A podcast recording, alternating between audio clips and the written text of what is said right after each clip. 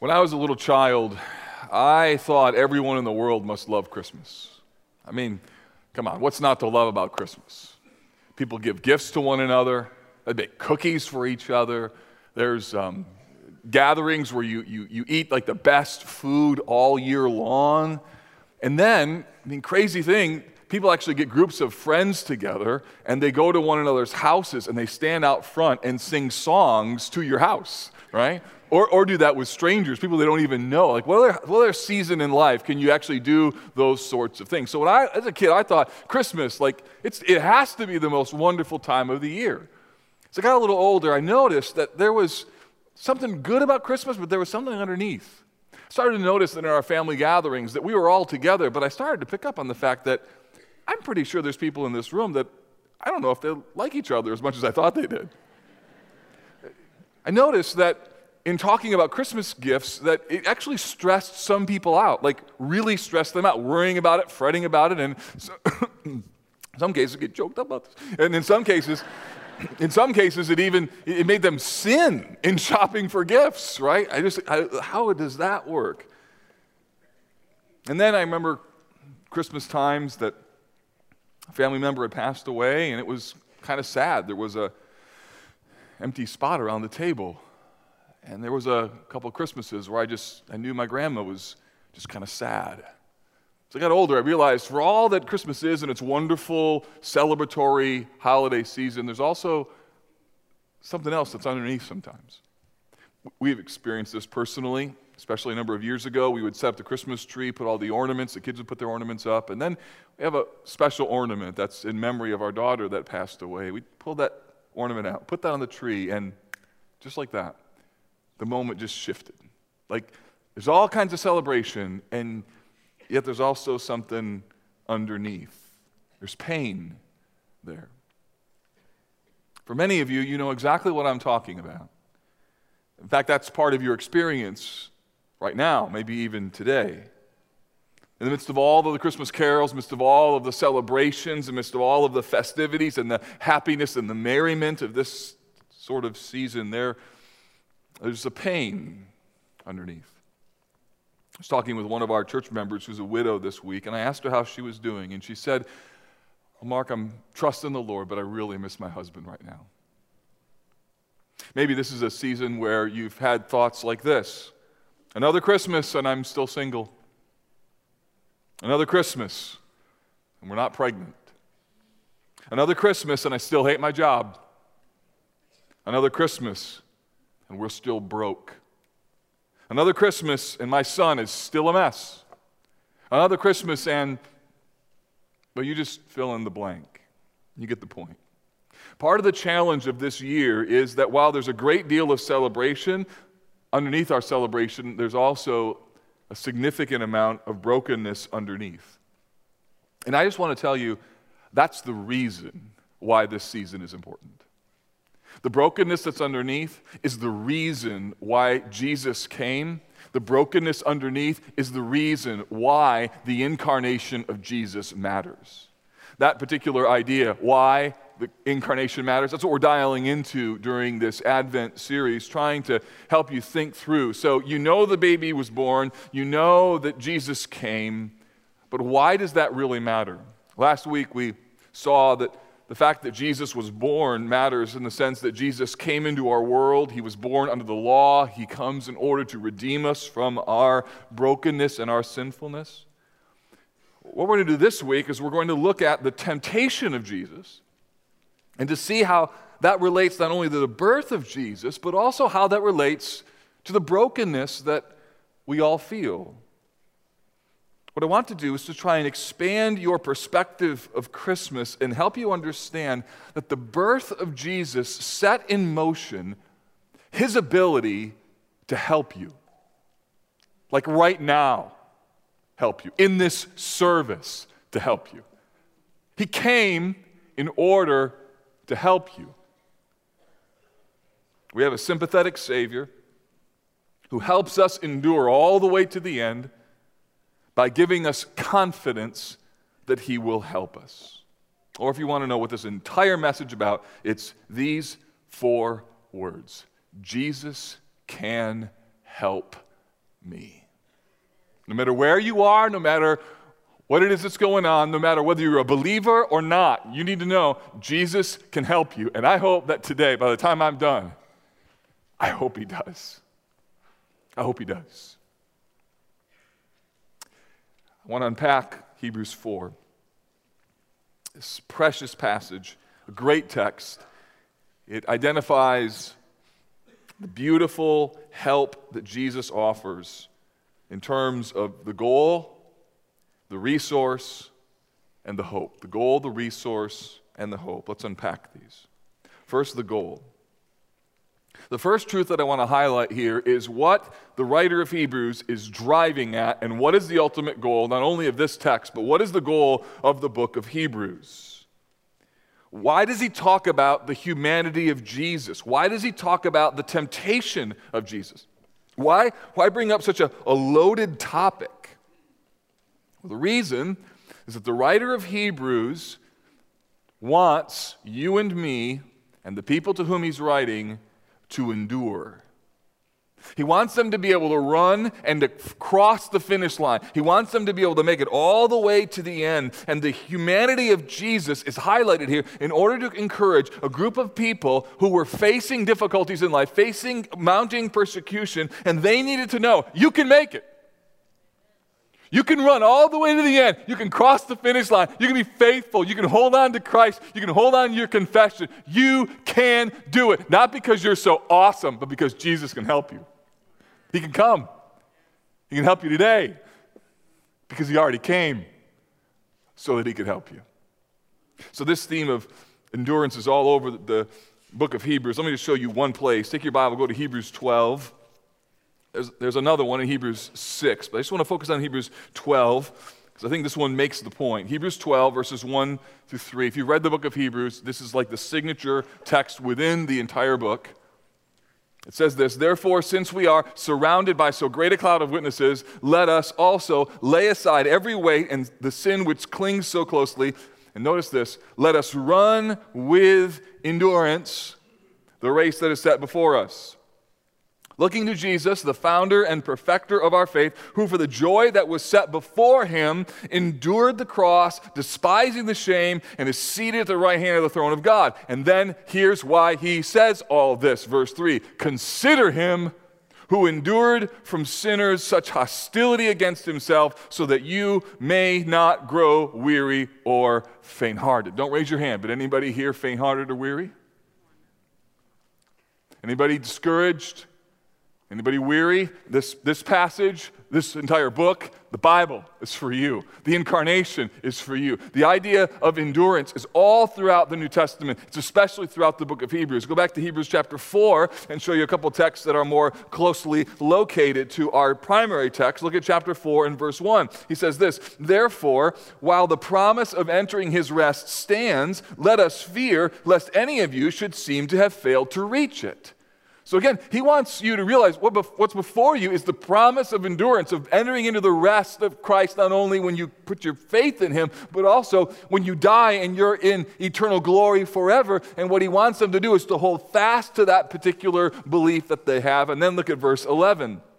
He says, Let us therefore strive to enter that rest so that no one may fall by the same sort of disobedience. So Church, what's happening here is the writer of Hebrews is attempting to motivate these believers who are starting to face persecution at some level. And his aim is to help them hold on to what they believe as the pressures of life begin to mount, as temptations get stronger and stronger. So if you've had a really bad week, you're going to be really glad you came to church today.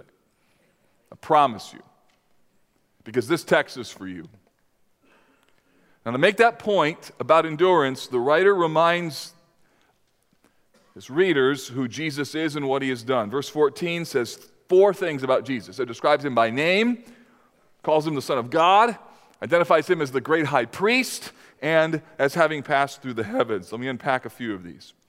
First, high priest. By saying that Jesus is a great high priest, verse 14, since then we have such, since then we have a great high priest. By saying this high priest, what he's doing is linking who Jesus is to the Old Testament where the, high priest once a year would go into the Holy of Holies. He would bring in the, the blood and he would sprinkle it on the mercy seat. It, it, was the, the most significant moment of redemption for the people of Israel all year long. And the writer is saying that in the same way that the Old Testament priests did that in going into the Holy of Holies in the temple, so too Jesus has done that. But the difference, if you were to read on in Hebrews, is that Jesus didn't just bring blood and sprinkle it on the altar. Jesus became the sacrifice, and it was his own blood that brought us into the mercy seat of God. The writer says that Jesus is this great high priest, but he hasn't just passed into the Holy of Holies. No, he's actually passed into the heavens. In the same ways that a high priest would go into the holy place and disappear, so Christ has now ascended and has also disappeared. Now, that creates a little bit of a challenge because part of the message of endurance that we're going to hear is that Jesus can help you. But the problem is, is that Jesus isn't here anymore. He's gone. And so, while it's spiritually meaningful that he was our great high priest, it requires some additional explanation as to why having a high priest like him is significant. Now, hold that thought and look at the end of verse 14, where it says this Let us hold fast our confession. That's what this entire paragraph is about holding fast our confession. Now, we don't use the word confession usually in our present day vernacular like it's used here. We think of confession like I've done something wrong, so I'm going to admit it. So I confess. I say exactly what happened. I, I speak the truth about it. It's the same root word. Instead of it being a verb, in this case, it's a noun. And here, though, it's used not for the confession of sin, but rather the confession of what you believe. So you could think of it not like confession, but like profession. Like, this is what I believe. In fact, in Romans chapter 10, verses 9 through 10, the Apostle Paul uses the same word this way because if you confess with your mouth that Jesus is Lord and believe in your heart that God raised him from the dead, you will be saved. For with the heart one believes and is justified, and with the mouth one confesses and is saved. So, so confession in that respect is the same idea of what it means to believe and to identify that you believe. So, what the writer of Hebrews is driving at here is that he wants to be sure that these believers are strengthened in their faith so that when difficulty comes their way, or hardship begins to be leveled upon them, or some sort of persecution begins to loom, that they can endure hardship and difficulty. He's pastorally concerned that the pressures of life not put them in a position where they, because of the pressure, throw their hands up and say, I'm done. I'm out of here. I don't believe this anymore. If you're going to treat me like this, this is what's going to happen to me. This is what happened to my family. If you're good and you could stop this and you haven't, well, I'm done. I don't believe in you anymore. I'm walking away. That is what he is laboring to prevent or temporarily that somebody says, This looks really tempting to me. This would really satisfy my soul. So I know you told me this is wrong, and I know that you told me that I should stay out of this, and I know that your glory is bigger than the glory that I receive here, but just for a few minutes or a few days or a few years, I want to dabble in this because I'm, I'm done with your glory. I want my own.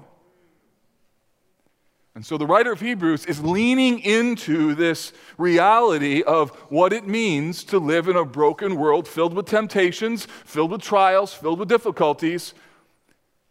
And he wants to speak into the heart of a person who would have fearful thoughts run through their head or through their soul.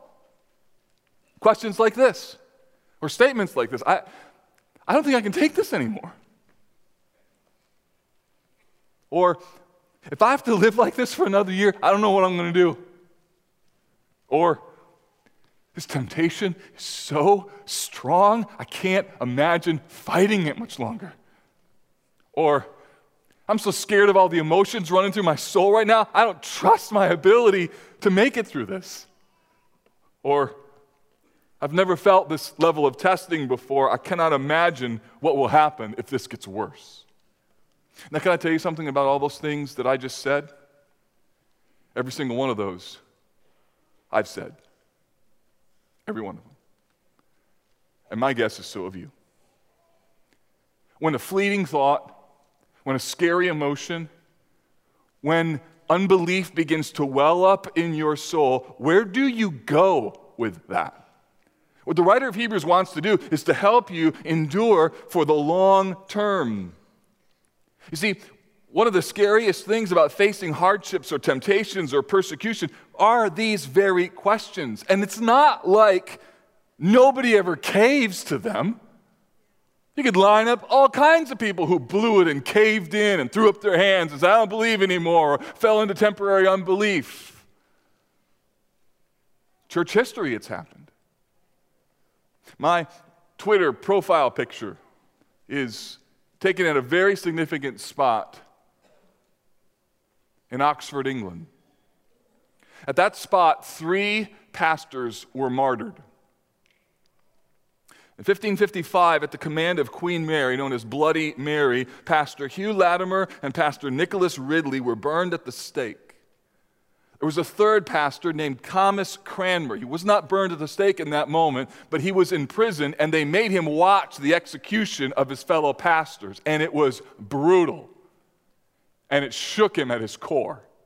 Cranmer was the leading Protestant voice in Anglicanism at the time. He, he, he wrote the Book of Common Prayer. He, he was the, the one that everyone in the country looked to for, for spiritual leadership. And while he was in prison, after witnessing the execution of his friends, he caved. With the pressure of the authorities around him, he recanted his Protestant beliefs. He said, I don't believe in faith alone, through grace alone, through Christ alone anymore. And they used it as propaganda all over the country. They made him get up in front of crowds and recant his beliefs over and over and over. Can you imagine if someone like Billy Graham, D.A. Carson, John Piper, Tim Keller said, I don't believe in faith alone, through grace alone, through Christ alone anymore? Imagine what that would do. Well, that's what was happening with Cranmer. However, on March 21st, 1556, Cranmer was in yet another public setting giving a recantation. He had prepared a speech that they had approved, and he deviated from that script. And in that moment, under conviction of his recantation, he denounced his persecutors, denounced the queen, denounced the Catholic Church's teaching, and recanted of his recantations. They pulled him out of the pulpit dragged him out into the square, and at the spot I just showed you, immediately burnt him at the stake. And as the crowds watched, Cranmer, with regret and yet also gratitude that he had changed, said to the crowds, The hand that signed the recantation is the first to burn. And he put it into the fire. So, friends, it's not like nobody ever is caved. Hebrews 4 ad- identifies that enduring to the end is something that every follower of Jesus has to consider. I mean, let's be honest, it's really easy to say in this room, I'd never deny him. It's really easy to say in this room, Christ is all I need. But the pressures of life, if we're honest, and the temptations around us can easily cause us to consider to renounce the very confession that we say that we believe. We can do that permanently or we can do that temporarily as we fall into temptation. And yet, as you will see in a moment, the hope that is offered to us is directly tied to the incarnation of Jesus. So listen to me. So if you're here today and you feel like you are barely hanging on, like you got up, and you came to church by faith today. I mean, like, not just driving by faith. I mean, like, you didn't even necessarily want to come today. I want you to know that in your clinging to your faith, God wants you to endure even more than you want to endure. There's no one in the universe more interested in your endurance than your Heavenly Father. If you're scared about your ability to make it one more year or one more day, you need to read on in this passage because God is so passionate about your endurance that He tells you about Jesus' ability to understand, even about Jesus' temptations, so that you will know when you're clinging and you think, I'm about ready to quit on you. This text comes in and says, Jesus understands, and He'll help you because God wants you to endure. So that's the goal. That's the goal of this text. It's the goal of the incarnation. It's the goal what the writer of Hebrews is driving at. So then, how do we get there? What's the resource? the resource is the sympathy of Jesus. Look at verse 15. Notice the double negative. For we do not have a high priest who is unable to sympathize with our weaknesses. So the word sympathize simply means the ability to share in the feelings or experiences of another. The New Living Translation renders this as understands. Interestingly, Hebrews 10:34 uses the same word to describe the compassion that these believers felt for those who were in prison. They felt compassion. They, they sympathized with them. So the focus of the word is on the emotional connection that one feels for another person. And for the, the people who were receiving this letter in the Greco Roman context, this is, this is a worldview that was completely different than the traditional view of how God was. The Stoics believed that the primary attribute of God was his inability to feel anything, particularly his inability to feel the emotions of human beings. Because if God, in their thinking, felt the emotions of human beings, he could be controlled by them, and that would make him not God. The Epicureans believed that God dwelt in the space between the worlds, completely detached from the emotions and the struggles of human beings. It's no wonder that the New Testament says that the Greeks thought the gospel was foolishness. That God would be concerned about you, that he would, he would understand what you feel, and what's more, that he would become like you in order to reach you. That just blew their minds. Jesus sympathizes, the text says, with our weaknesses. This word is a broad category. It means our incapacity or our limitations. But that's not really even the whole picture. The word is intended to be somewhat vague. And that's, that's one of the reasons that if you look at ESV, New American Standard, NIV, New Living Translation, they all say weakness. And that rarely ever happens. And you know what that means? it means that nobody really knows what that word means. So they just left it right there. They didn't want to touch it. They're like, no, weakness, weakness, weakness, weakness. That is so rare in all those translations that they all would go with the same word. Because to mean that Jesus sympathizes with our weakness means that he understands what it means to be human in a broken world, that he doesn't see our humanity and our struggle from afar, but rather he knows about it because he's in it, because he's human, because he's born of a child, because he lived where we lived. Now, if the text just stopped there, that'd be helpful at one level, but there would be this nagging question, which is this well, but the thing that I deal with the most in life are temptations and difficulties. So, how does Jesus sympathize with me in that? And then the text goes on even further, just driving at this very critical question. But, the text says, one who was in every respect tempted as we are, yet without sin. What in the world does that mean? Let's start with what it cannot mean. Whenever you study one passage, you need to compare it with other passages in the Bible. It cannot mean that Jesus was tempted as a sinner because he wasn't a sinner, nor can it mean that Jesus was tempted by virtue of his sin nature because he didn't have a sin nature. So he was fully human, but he was also fully God. He obeyed perfectly and he never sinned. He did not have a sin nature. So then the question is this so was it possible for him to sin? I asked that question on social media this week and got a varied responses.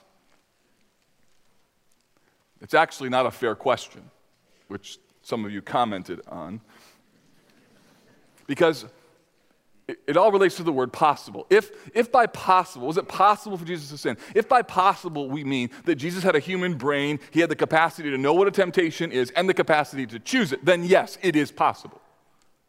But on the other hand, it's not possible for Jesus to sin because he is God. That there was no evil in him that could or would choose to sin. So, in that respect, it was not possible. So, possible can have different meanings. Now, some of you immediately internally are having an internal hissy fit. You're protesting. You're having a theological hissy fit, which sounds like this Well, if he didn't have a sin nature, and if he couldn't sin as if he could not have sinned as God, then how can he understand? Great question. And on that question, I'm going to punt.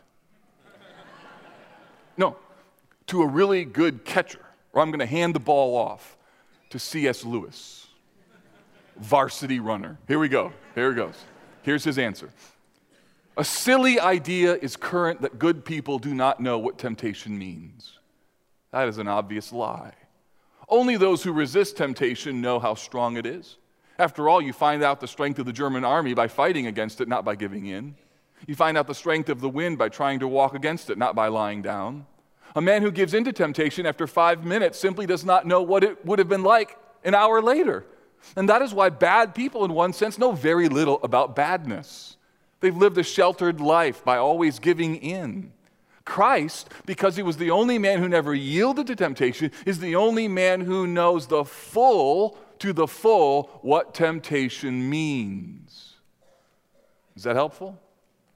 It better be, because that's all I got. but I got C.S. Lewis. I have a little more.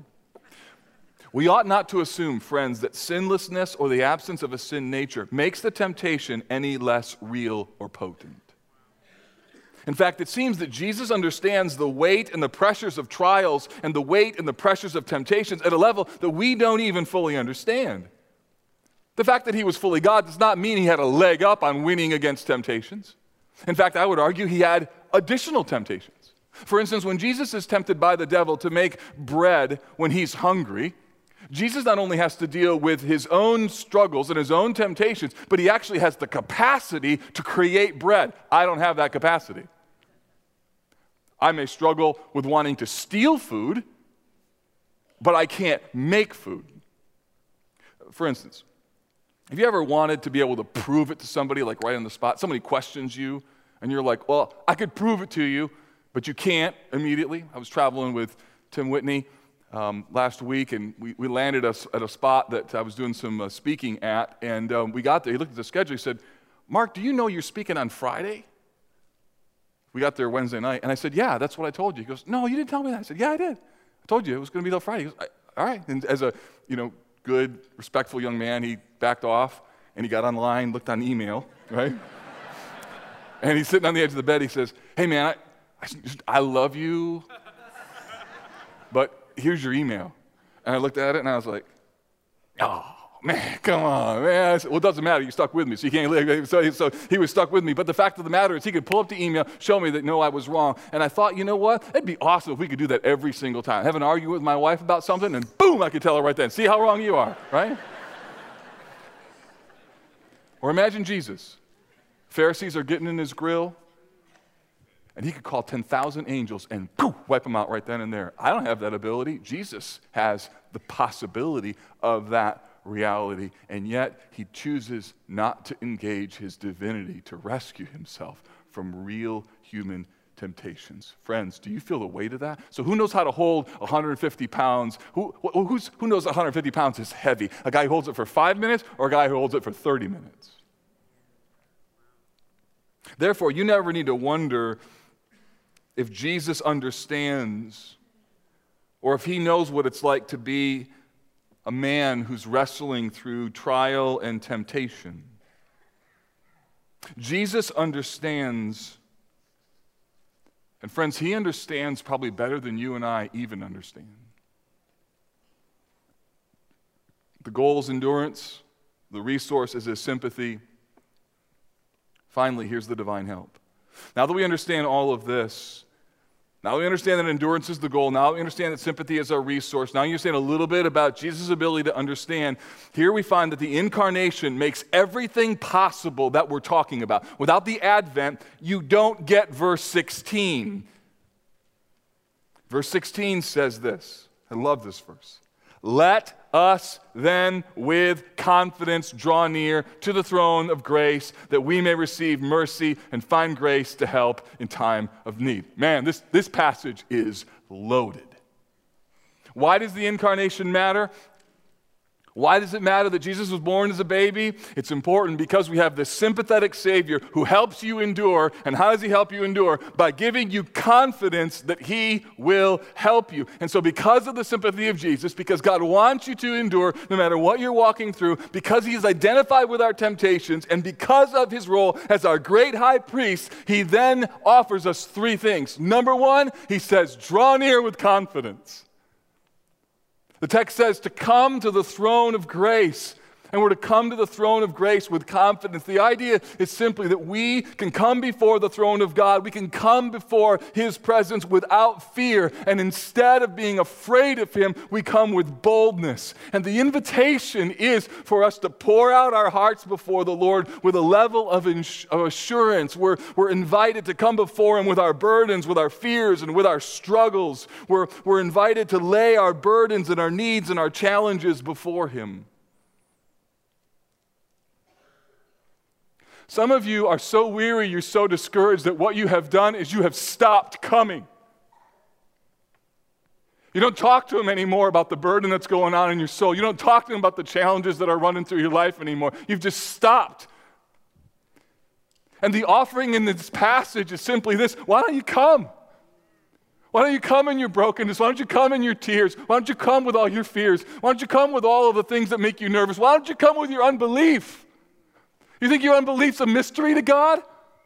You think when you say to Him, I'm coming to you, but I don't believe, you think God doesn't know that? You think it scares Him? Think he's nervous about it? God is more interested in your endurance than you are. He's able to help and sustain your life for the rest of all of eternity. And he invites you as a part of the process of helping you endure to open up the floodgates of heaven and say, I know the cancer is real. I know that son's walking away. I know the struggles with your finances. I know your infertility. I know the thing with your past. I know, I know, I know. So come, come, come, come. Don't stop coming. That's the point. And Jesus bought the right for you to come. So why would you not come? We're invited to lay our petitions before the sovereign king of the universe who intercedes for you in a way that you don't understand. Who paid for your access so that you can get on your knees and say, God, I'm here, I'm weak, I'm broken, but I am here. And the reason that I'm here is because you told me to come here. You told me to pray. You told me to seek you. You told me to come with confidence. And my confidence is not in me. My confidence is not in my ability to make it to the end. My confidence is not in my ability to pray the right prayer. My confidence is not in my ability to have the right emotions or think the right thoughts. My confidence is in the fact that your word says, Come, and Jesus paid the pathway for me to come. And so here I am once again in faith saying, I'm coming because you've called me to come. For some of you, that's the whole reason that you're here today. Because unbelief is so grabbed a hold of your mouth that it's your hold of your heart rather that it's closed your mouth and it's a sign of what's really going on inside of your soul and you need to reopen your mouth so your heart will be reopened and say in effect God I'm coming again even though I'm scared nothing's going to change.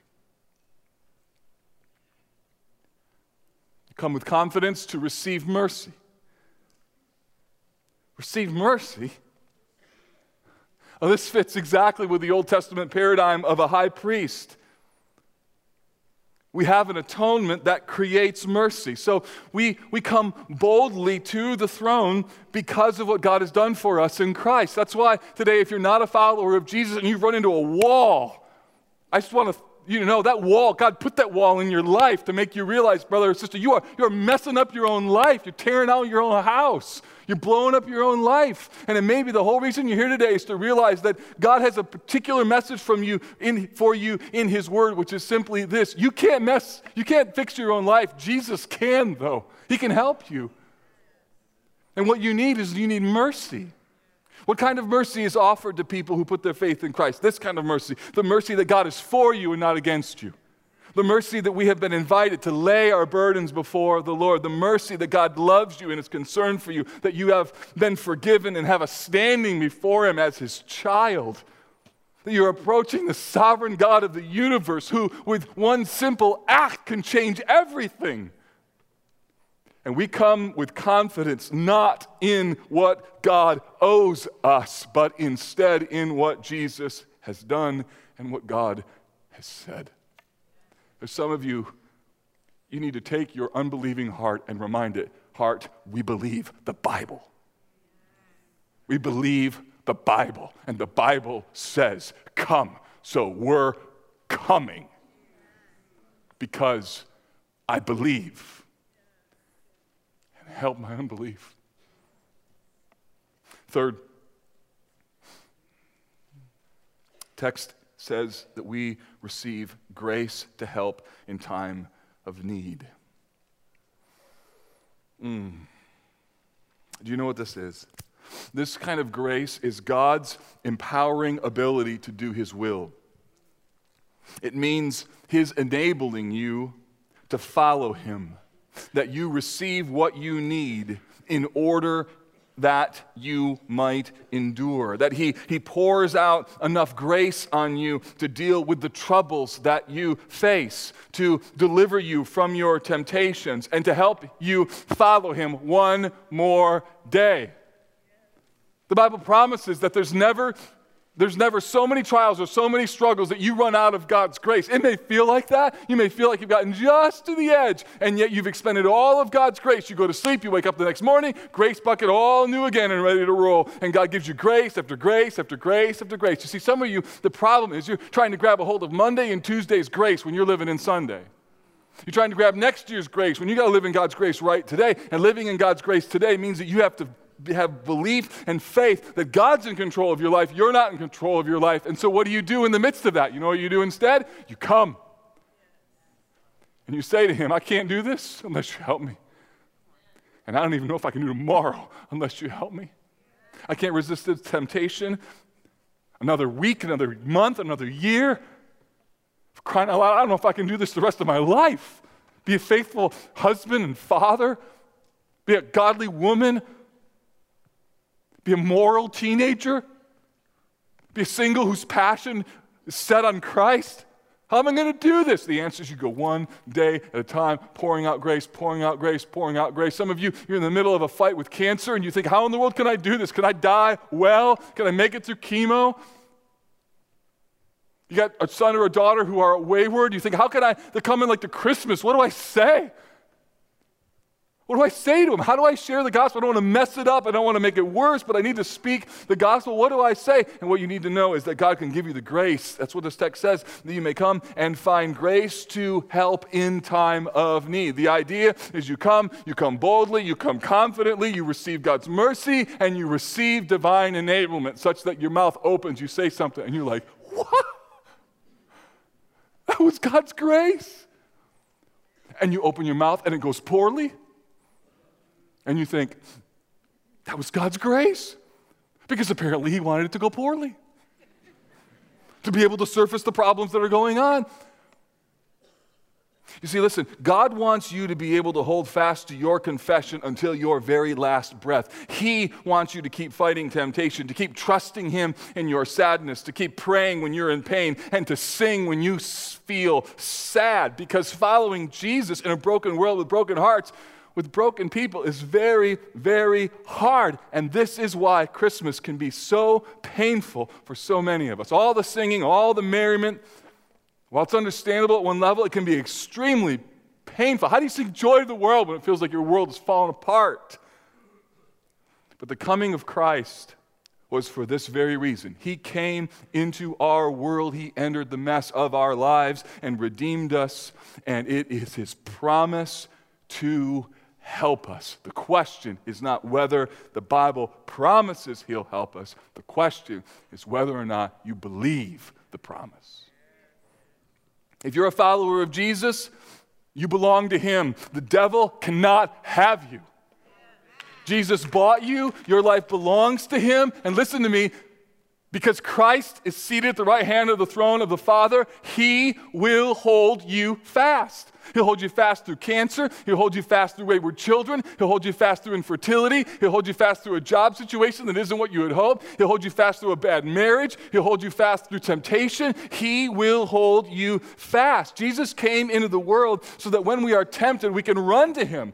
We can say this feels so attractive and my heart wants to go there. Help me to see this for what it is. Help me to turn and help me to value you more than what I want in that thing or that person. Your temptations do not have to have another victory over you. Your sins do not have to define you. And your hope for your future rests not in you or your ability to make it all the way to the end. Your hope for your future rests in Him because He will hold you fast.